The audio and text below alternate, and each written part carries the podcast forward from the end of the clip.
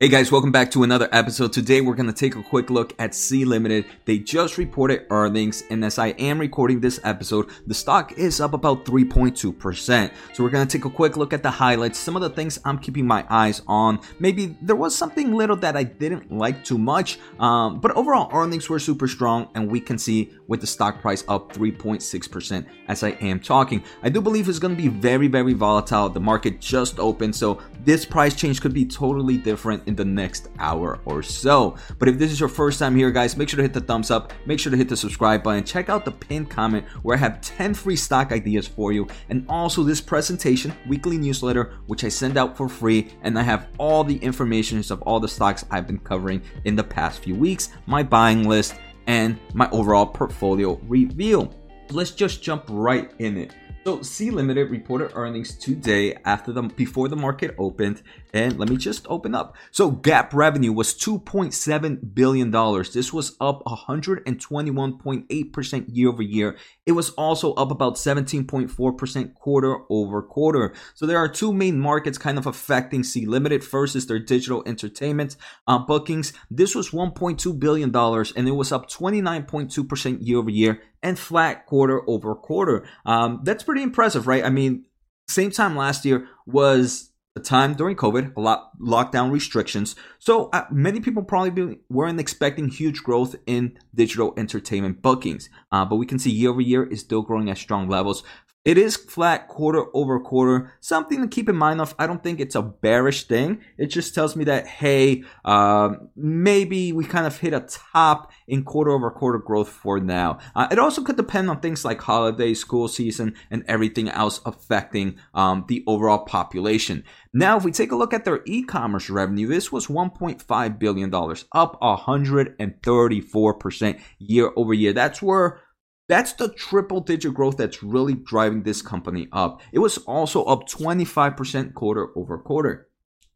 Gross profit was $1 billion, up 147% year over year, 7.5% quarter over quarter. Adjusted EBITDA is still at a loss at $165 million loss compared to same time last year where it was actually positive. Uh, so something to keep in mind of normally this company is negative in adjusted EBITDA, uh, adjusted EBITDA, right? It's usually on a loss. Now, another important metric is their monthly active users in their gaming platforms. They have about 729 million quarterly active users. This was up 27.4% year over year.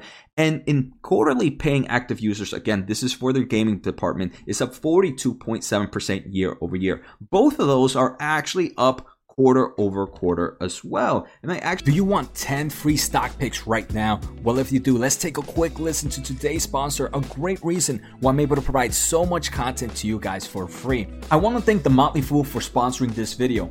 Motley Fool is a company that provides investing insight and stock recommendations for investors of all skill sets and risk levels. You all know how much I love researching new stocks and trying to find the next best investment. So I'm proud to partner with the Motley Fool to bring you 10 free stock picks from their popular product, Stock Advisor. Stock Advisor has beat the market by more than 4x. Go to fool.com slash Jose to get your free 10 stock picks now. actually want to jump into real quick to Sea Limited's presentation. Some things that they mentioned. Free Fire, which is their number one game. It's the number one game globally in a lot of country, in a lot of countries. They recently just launched Free Fire Max in late September, and they are seeing strong, strong drive and diverse user base. This is the second highest by average monthly active users for mobile games on Google Play globally. I believe all these data are through App Annie. Um, this is the highest grossing mobile game in Southeast Asia and Latin America, maintaining this leading position for nine consecutive quarters. And, and this is the power, right? Some people are worried that, hey, one game um, is not enough, but one game with strong IP, and if you keep refreshing it, if you keep providing new content for it, it can be a big leader for numerous, numerous years.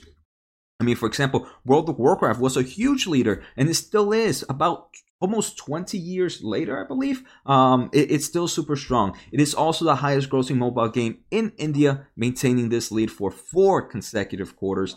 Is the highest grossing mobile, second highest grossing mobile game on Google Play in the United States. Uh, so we can see this is a strong, strong game all around for Free Fire. Here we can see quarterly paying users. I mentioned up year over year, up also quarter over quarter. Now, if we jump back into the presentation, remember this presentation is free and you guys can get it on the newsletter. Make sure to check that out. Highlights they had 1.7 billion orders made on their e-commerce platform up 123% year over year, 21% quarter over quarter. So strong growth. This is also their ninth consecutive quarter with triple digit year over year growth on orders.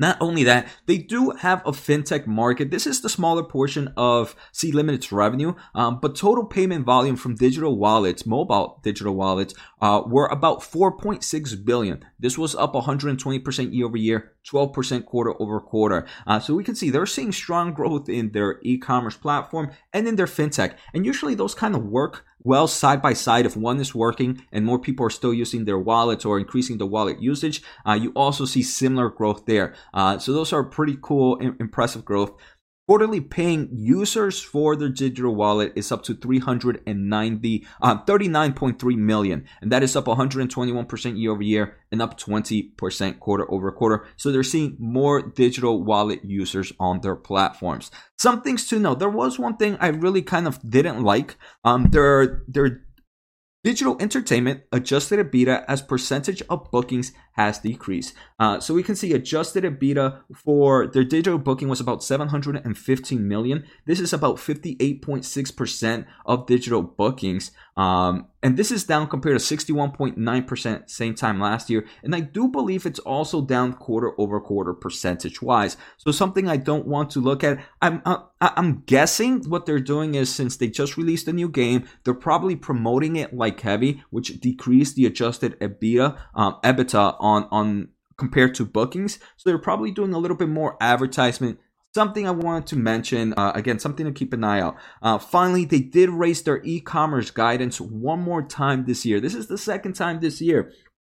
They now expect about 135% year over year growth rate at midpoint for their e commerce revenue, compared to 121% they had at the midpoint uh, they reported last quarter, right? So they're, they're improving that e commerce guidance Due to that e-commerce guidance, obviously total revenue is also increasing.